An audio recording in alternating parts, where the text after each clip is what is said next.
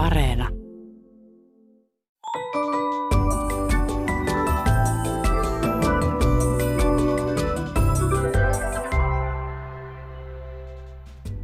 Hei, tämä on Aristoteleen kantapää, audiosyöte kielen ja todellisuuden väliseltä ei kenenkään maalta, ja minä olen Pasi Heikura. Tänään kysymme kirjailija-ohjaaja Juha Hurmeelta, miksi seitsemän veljestä piti kääntää nykysuomeksi. Mietimme, mitä yhteistä on EUlla ja muumiolla, ja lopuksi tutustumme syyskuun sanaan, joka on biofiktio. Historia toistaa itseään, sanoi villin partatyylin edelläkävijä Karl Marx ja jatkoi ensin tragediana ja sitten farssina. Historian tuntemus tuo tekstiin kuin tekstiin heti oivallista perspektiiviä. Hyvän esimerkin tällaisesta löysi kuulijamme nimimerkki Luin sinuhe egyptiläisen ala-asteella viisi kertaa taannoisesta iltasanomista. Juttu kertoi ingressissä näin. EUn elpymispaketti on polttanut poliitikkojen näppejä kuin Faaraon muumio. Nimimerkki Luin sinuhe egyptiläisen ala-asteella viisi kertaa. Tuumii ilmauksen totuuspohjaa näin. En tiedä muumioista keskivertoa Valtarifania enempää, mutta eivät ne Kairon egyptiläisessä museossa erityisen kuumilta tai liekehtiviltä näyttäneet.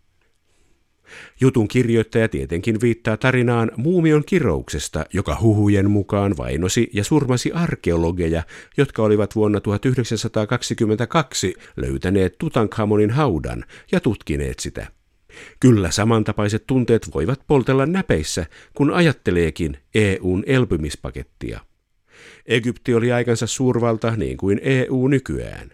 Nykyään ei kuitenkaan palvota ja totella henkilöitä, vaan demokratian säätelemiä lakeja ja lakipaketteja, joten ilmaus osuu nappiin kuin Valtari Hartolassa anoppinsa huvilalla vuonna 1945.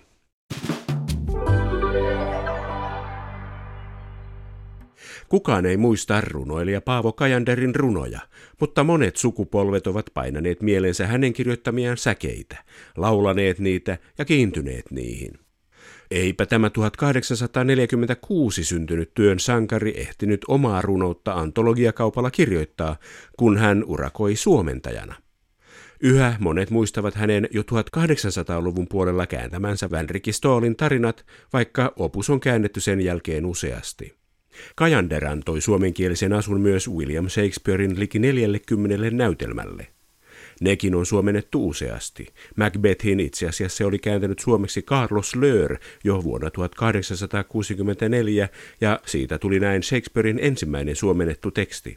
Seuraavaksi klassikkonäytelmän suomalaisen kieliasun uudisti Paavo Kajander vuonna 1885, sitten Yrjö Jylhä 1936 ja vihdoin Matti Rossi vuosina 1985 ja 2004. Näytelmän alkuteksti on pysynyt samana 1600-luvulta lähtien, mutta sen suomenkielinen ilmiasu on muuttunut vuosikymmenten varrella paljon, jopa saman kääntäjän eri aikoina kääntämänä. Suomalaisen kirjallisuuden peruskallio, seitsemän veljestä, taas on ollut jotakuinkin samassa kieliasussa hiukan yli 150 vuotta. Ei ihme, että nuoret lukijat jo viime vuosisadalla valittivat sen pölyisestä kielestä. Aikuiset tietävät, että juuri vanha kieli on tuossa klassikossa yksi kiehtova ja hilpeä elementti, mutta toisaalta aika ajoin joku ehdottaa, että kirja ansaitsisi nykysuomalaisen kieliasun. Kirjailija Juha Hurme, vuonna 2017 kirjoititte Ylen kultakuumeen kolumnissa näin. Kiven suomentaminen lainausmerkeissä kuulostaa hölmöläisten kulttuuripoliittiselta innovaatiolta. Nyt kuitenkin tänä vuonna 2021 teidän kustantajanne kannustaa lukijaa kirjahankintaan näin. Juha Hurmeen suomentama seitsemän veljestä asettaa ihailun kohteensa tassille ja tarjoaa meille veljesten mehukkaat tempaukset himppasen käännetyssä muodossa yhdessä kerran historiallisten informaatiohippusten kuin mikäkin suomalaisen kirjallisuuden sisäänheittäjä. Mitenkäs tässä nyt näin kävi? Mä oon aivan sinuttaman ristiriidan kanssa kaksi hieman selittävää seikkaa. Toi mun kolumni, jota siteerasitte, niin se oli vähän provosoitunutta tekstiä, koska se oli siis reagoitti tämmöiseen yleisöosastokirjoitukseen, jossa joku henkilö mun Espoosta tai Vantaalta. esitti seitsemän veljeksen laitosta, joka olisi, voisi sanoa, ei käännös, vaan suorasanaisesti kertova. Sitä vähän tämmöinen juoniseloste, koska hän piti sitä alkutekstiä mahdottomana.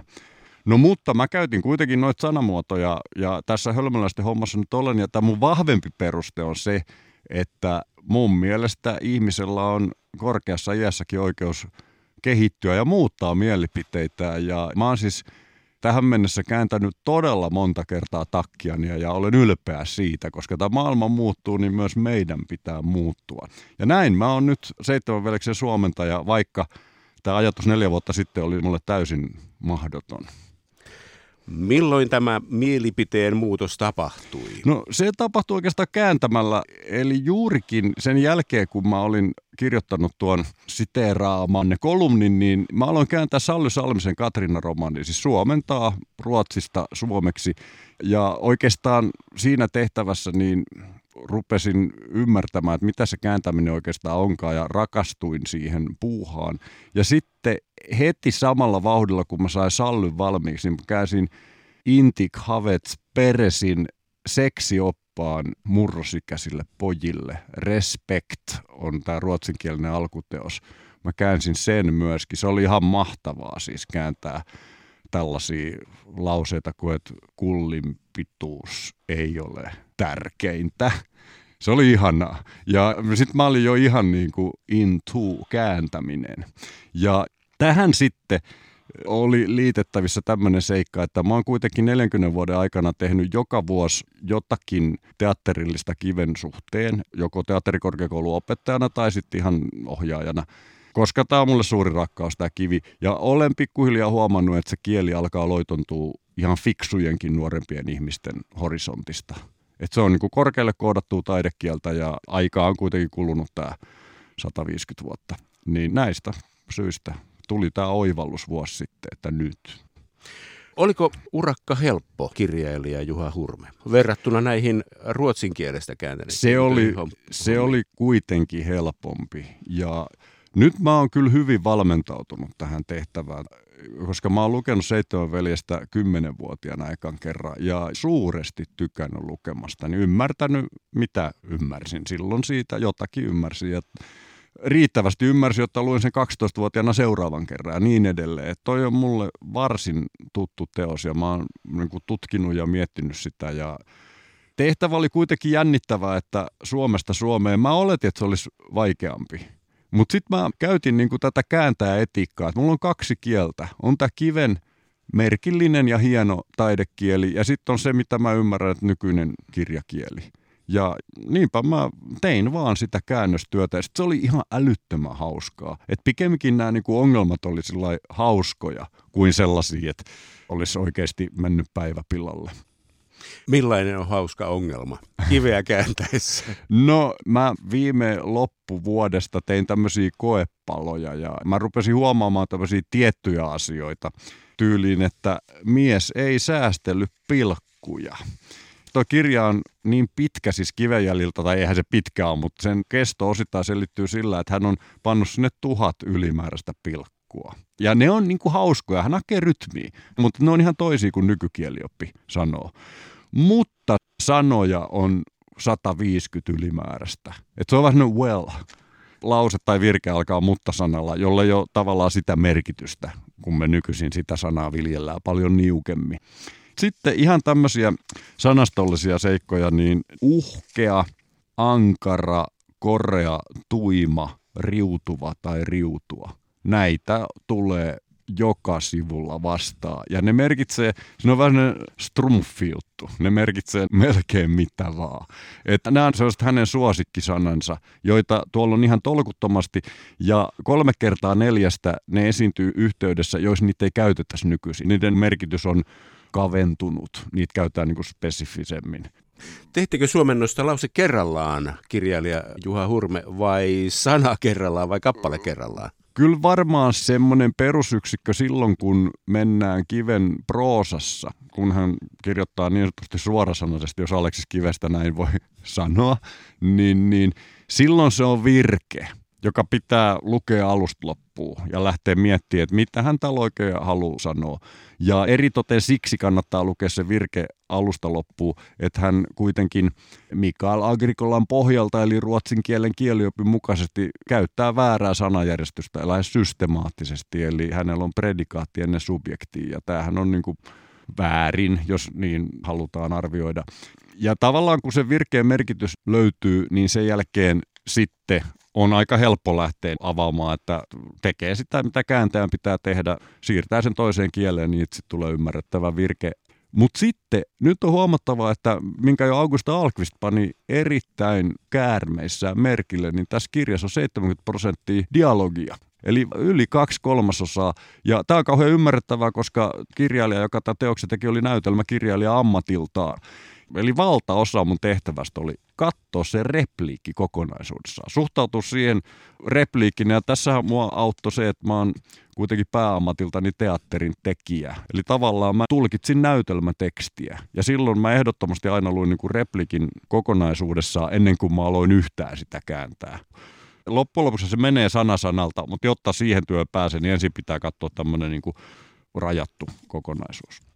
Tuliko lempattua yhtään virkettä yli kirjailija Juha Hurme? Ei, tämä oli tämä ajatus kuitenkin, että tämä on suomennos. Eli vaikka siellä on problemaattinen luku 12, minkä mä arvioin, että se on viimeinen, mitä hän on kirjoittanut. Se on silta. Sitten tulee tämä lopputulema, matka Jukolaa, iloinen riemujuhla ja sitten tämä viimeinen luku, missä kerrotaan, mitä heille sitten kävi. Niin, niin ekat 11 luku on tämmöinen ajallinen jatkumo joka kuvaa vaan pari kolme vuotta. Eli ihan vähän sitä impivaara-hommaa. Ja sitten luvussa 12 kelataan niin 6-7 vuotta eteenpäin. Että viljellä ja tuli halla ja kaadetaan karhu, ei kiinnosta enää yhtään. Eli se on tämmöinen silta, jotta päästään siihen loppuun. Se ei ole kauhean inspiroivaa. Se on niin, kuin niin sanotusti tämän mestarillisen kirjan huonoin luku. Ihan selkeä. Se on myös kielellisesti rakeilee. Mä oletan juuri, että kun tämä oli aika surullisissa tilanteissa valmistui tämä käsikirjoitus, niin on tullut vähän kiire ja on kursittu niin kuin kasaan tämä homma. Sieltä olisi voinut jättää pois, jos mä olisin editoija tai kustannustoimittaja, mutta mä en oo, mä oon suomentaja. Joka ainoa huono virke on mukana tässä käännöksessä. Mutta hei, sen luvun 12 kirjoitti Aleksis Kivi, se on täynnä riemukaita juttuja ja hienoja asioita, mutta tässä niin kuin ankarassa vertailussa niin se on tämmöinen heikko sarana tuossa 14 luvun sarjassa. Tässä nyt on puhuttu sanaston muutoksesta ja kieliopin muutoksesta ja tällaista. Onko siellä muita asioita, jotka ovat nykyihmiselle vähän hassuja? Mihin viitataan? Mistä puhutaan? Mikä se kulttuurimaisema on? 150 vuotta sitten ei vielä ollut edes puhelinta. Tämä on ilman muuta näin ja nythän on niin, että toi tulee tavallaan vielä kauempaa, koska kivi ei kiinnitä aikaan tätä kertomusta, mutta hän antaa tiettyjä vihjeitä hyvällä syyllä voidaan olettaa, että tämä Impivaran kausi oli 1830-luvulla, eli sillä vuosikymmenellä, kun hän syntyi itse. Eli hän kuvaa niin kuin tämmöistä maailmaa, joka on ehkä hänen lapsuutensa tai tällainen. No sehän todellisuus on aika hitaasti vielä tuohon aikaan muuttu. Mutta onhan se meille täysin vieras agraarimaailma, ja kun ei tämä nyt mitään realismiakaan ole, vaan tämä on kansallisromanttista, fantastista kirjoitusta, jos muun muassa urospuoliset lehmät käyttäytyy aivan biologian sääntöjen vastaisesti. Se on meille täysin vieras maisema ja siksi juuri myöskin niin arvokas ja hieno. Ja sen tähden mä siis laadin tähän kirjaan huolelliset selitysosastot kaksi kappaletta. Toinen on aakkosellinen, jos pystytään helposti niin, että se on lukijalle ystävällinen tapa, niin tämmöisiä vähän outoja termejä, vaikka vanhoja mittoja, että mikä on niin kuin syltä. Ja toinen ehkä vielä tärkeämpi on tämmöinen, joka nyt kulkee mulla nimellä selitykset. Jos on sitten esitelty joko tuossa kirjassa olevia epäloogisuuksia tai sitten siihen vanhaan agraariyhteiskuntaan liittyviä tapoja. Myöskin tämmöisiä tärkeitä juttuja, joita on setvinyt siis E.A. Saarimaa, jumalainen Aleksis Kiven akateeminen tutkija 1900-luvun alkupuolelta, joka siis tiesi tutkimustensa perusteella niin kuin joko ainoan tämmöisen agraaritermin ja, ja myöskin tämmöisiä nurmijärviläistä kansanperinnettä, jotta Kivi on siteerannut, niin mä oon Saarimaan kautta avannut niitä lukijoille, jotta mun ei tarvinnut kääntää niitä tylsiksi. Siis jos yhdellä lauseella haluaa kuvata, mistä tässä on kysymys, niin seitsemän ihmistä oppii lukemaan. Se on musta se ydin mistä tämä kertoo tämä homma. Sano ihmistä ihan korosteisesti, koska Aleksis Kivi oli varsin edistyksellinen sukupuolten välisessä politiikassa. Hänen näytelmissä on valtavia naishahmoja, suuria toimijoita. Hänen runoissaan on mahtavia naiskuvia ja hän siis todellakin on kaikkea muuta kuin sellainen aikansa tyypillinen sovinisti. Ja seitsemän veljestä ei ole mitään äijäilyä. Siellä on herkkiä ihmisiä. Kiinnostavalla tavalla tässä kirjassa kartetaan just se äijäily, jota mä oon pitänyt hyvin etovana aina kaikessa mielessä. Tämä on jännä. Kirjailija tekee ensimmäisen suomenkielisen romaanin, jossa ideana on se, että äijät oppis lukemaan. Ja sitten 150 vuotta siitä eteenpäin yhä mietitään, miten saataisiin nuoret jannut lukemaan. Selkeästi hän oli hyvin kekseliäs heppu. Toihan on tosi omaperäinen idea. Toi on paljon omaperäisempi kuin joku espanjalainen muinaisromaani, jos hullu rittari lähtee sekoilemaan ympäriinsä. Se on oikein hyvä romaani ja Kivi rakasti sitä ja se selkeästi näkyy myös tämän seitsemän veljeksen synnyssä. Pojat eivät osaa vielä lukea, mutta silti he siteeraavat virsiä, raamatun pätkiä. He ovat tietenkin, kun ei osata lukea, niin siihen aikaan opitaan ulkoa enemmän, kirjailija Juha Hurme. Juuri näin. Kivi selittää tämän mahtavan, koska hän oli kirjaviisas, toisin kuin hänen veljeksensä hänellä on taas sokea eno-patentti.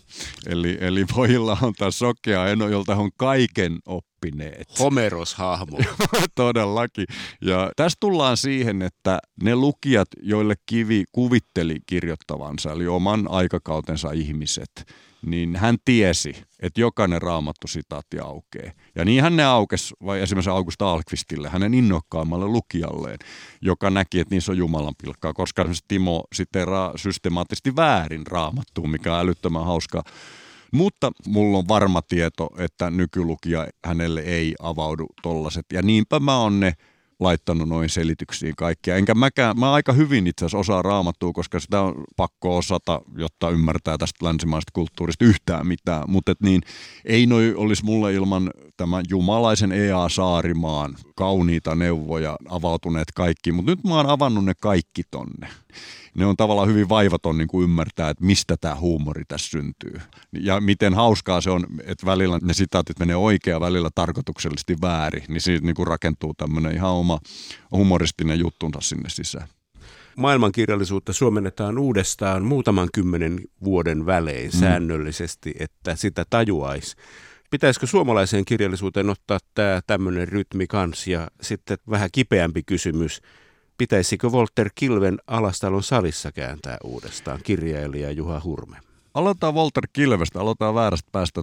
Jos otetaan nyt verrokiksi ainoa hänen ihailemansa suomalainen kirjailija Aleksis Kivi, eli Walter Kilpi ajatteli, että hänen Alastalon salinsa on niin kuin Aleksis Kiven työn jatko, ja niinpä siellä Alastalon salissa on seitsemän mieshahmoa. Mutta näin on kuitenkin, että Alexis Stenval eli 12-vuotiaasta lähtien ruotsinkielisessä kielikylvyssä ja osasi kirjoittaa ruotsia paljon paremmin kuin suomea. Se näkyy hänen suomen kielestään. Mä oon ilkeästi joskus sanonut, että seitsemän veljestä on kyllä oikeasti Schubröderna. Se on niin kuin genom tänkt på svenska. Ja sitten kirjailija on itse kääntänyt sen suomeksi. Esimerkiksi nummisuutarit tiedetään, että tämä tapahtui. Se oli se bröllopsdansen. Walter Kilven tilanne oli aivan sit täysin toinen, että Walter Kilven synnyinvuosi on 1864, eli hän on ollut kahdeksanvuotias, kun kivi kuoli. Se oli räjähdyksen omaista, miten kirjallisuudesta tuli suuri ilmiö ja miten Minna Kantit ja Juhani Ahot ja Ilmari Kiannot ja Maria Jotun valtavalla forssilla teki jo ihan täyttä modernia sanataidetta. Ja kaiken tämän Walter Kilpi ahmi. Hän oli vielä siis tämmöinen suomen kielen erityistuntija, hän oli kirjaston hoitaja sekä Turussa että Helsingissä. Eli hän oli todellinen suomen kielen nero, toisin kuin Aleksis Kivi, joka kirjoittaa kieliopillisesti väärin, vaikka Kivi on universaali nero. Ja sen tähden Walter Kilven valtava humoristinen tahallaan paisuteltu sanojen vyöry ja suomen kielen uudelleen muotoilu, eli hän keksii uudissanoja ja tekee vaikka mitä, niin mä ajattelen niin, ja nykyisin mä oon varovainen, ettei mua saada enää kiinni liian nopeista mielipiteistä, että se kilven suomentaminen on mahdotonta tämän tähden on ihan mahdollista kirjoittaa selkoversioita. Ne saattaa olla ihan päteviä. Mutta tuossa mielessä, mitä mä oon tehnyt, tuolle seitsemälle veljekselle, niin mä en ikinä pystyisi tekemään, näen jotenkin, että se Walter Kilven kieli on virheetöntä. Se, että sit pitääkö sitä tai ymmärtääkö sitä, niin se on sitten ihan toinen juttu, mutta siellä ei ole mitään, mitä voisi niinku kääntää tai tuoda sen nykykieleen ilman, että tuhoisi täysin sit sen, mitä hän ajoi takaa. Mutta johtuen siitä, että toi Aleksis Kivi, siinä on niin hurja jännite hänessä, että hän on selkeä kielinero, mutta suomen kirjakieli on kaukana hänestä vielä, kun sitä ei oikein ole olemassakaan, niin tämä niin näkyy hänen tekstissään, niin se mun mielestä niin oikeutti tämän operaation. Mulla ei ole ainakaan muita hankkeita, mutta mä en niin pois sulkisi, etteikö semmoisia voisi tehdä.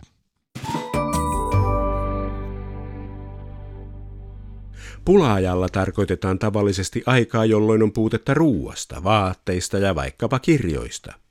Jos taas ajatellaan sanan pula ensisijasta merkitystä ahdinko, hätä, kiipeli, voisi ajatella, että pulaajan määritelmä laajenee. Ilmaston lämpenemisen kannalta eläisimme nytkin pula-aikaa, mutta puutteen merkitys on sanassa niin vahva, että nimitys ei oikein istu.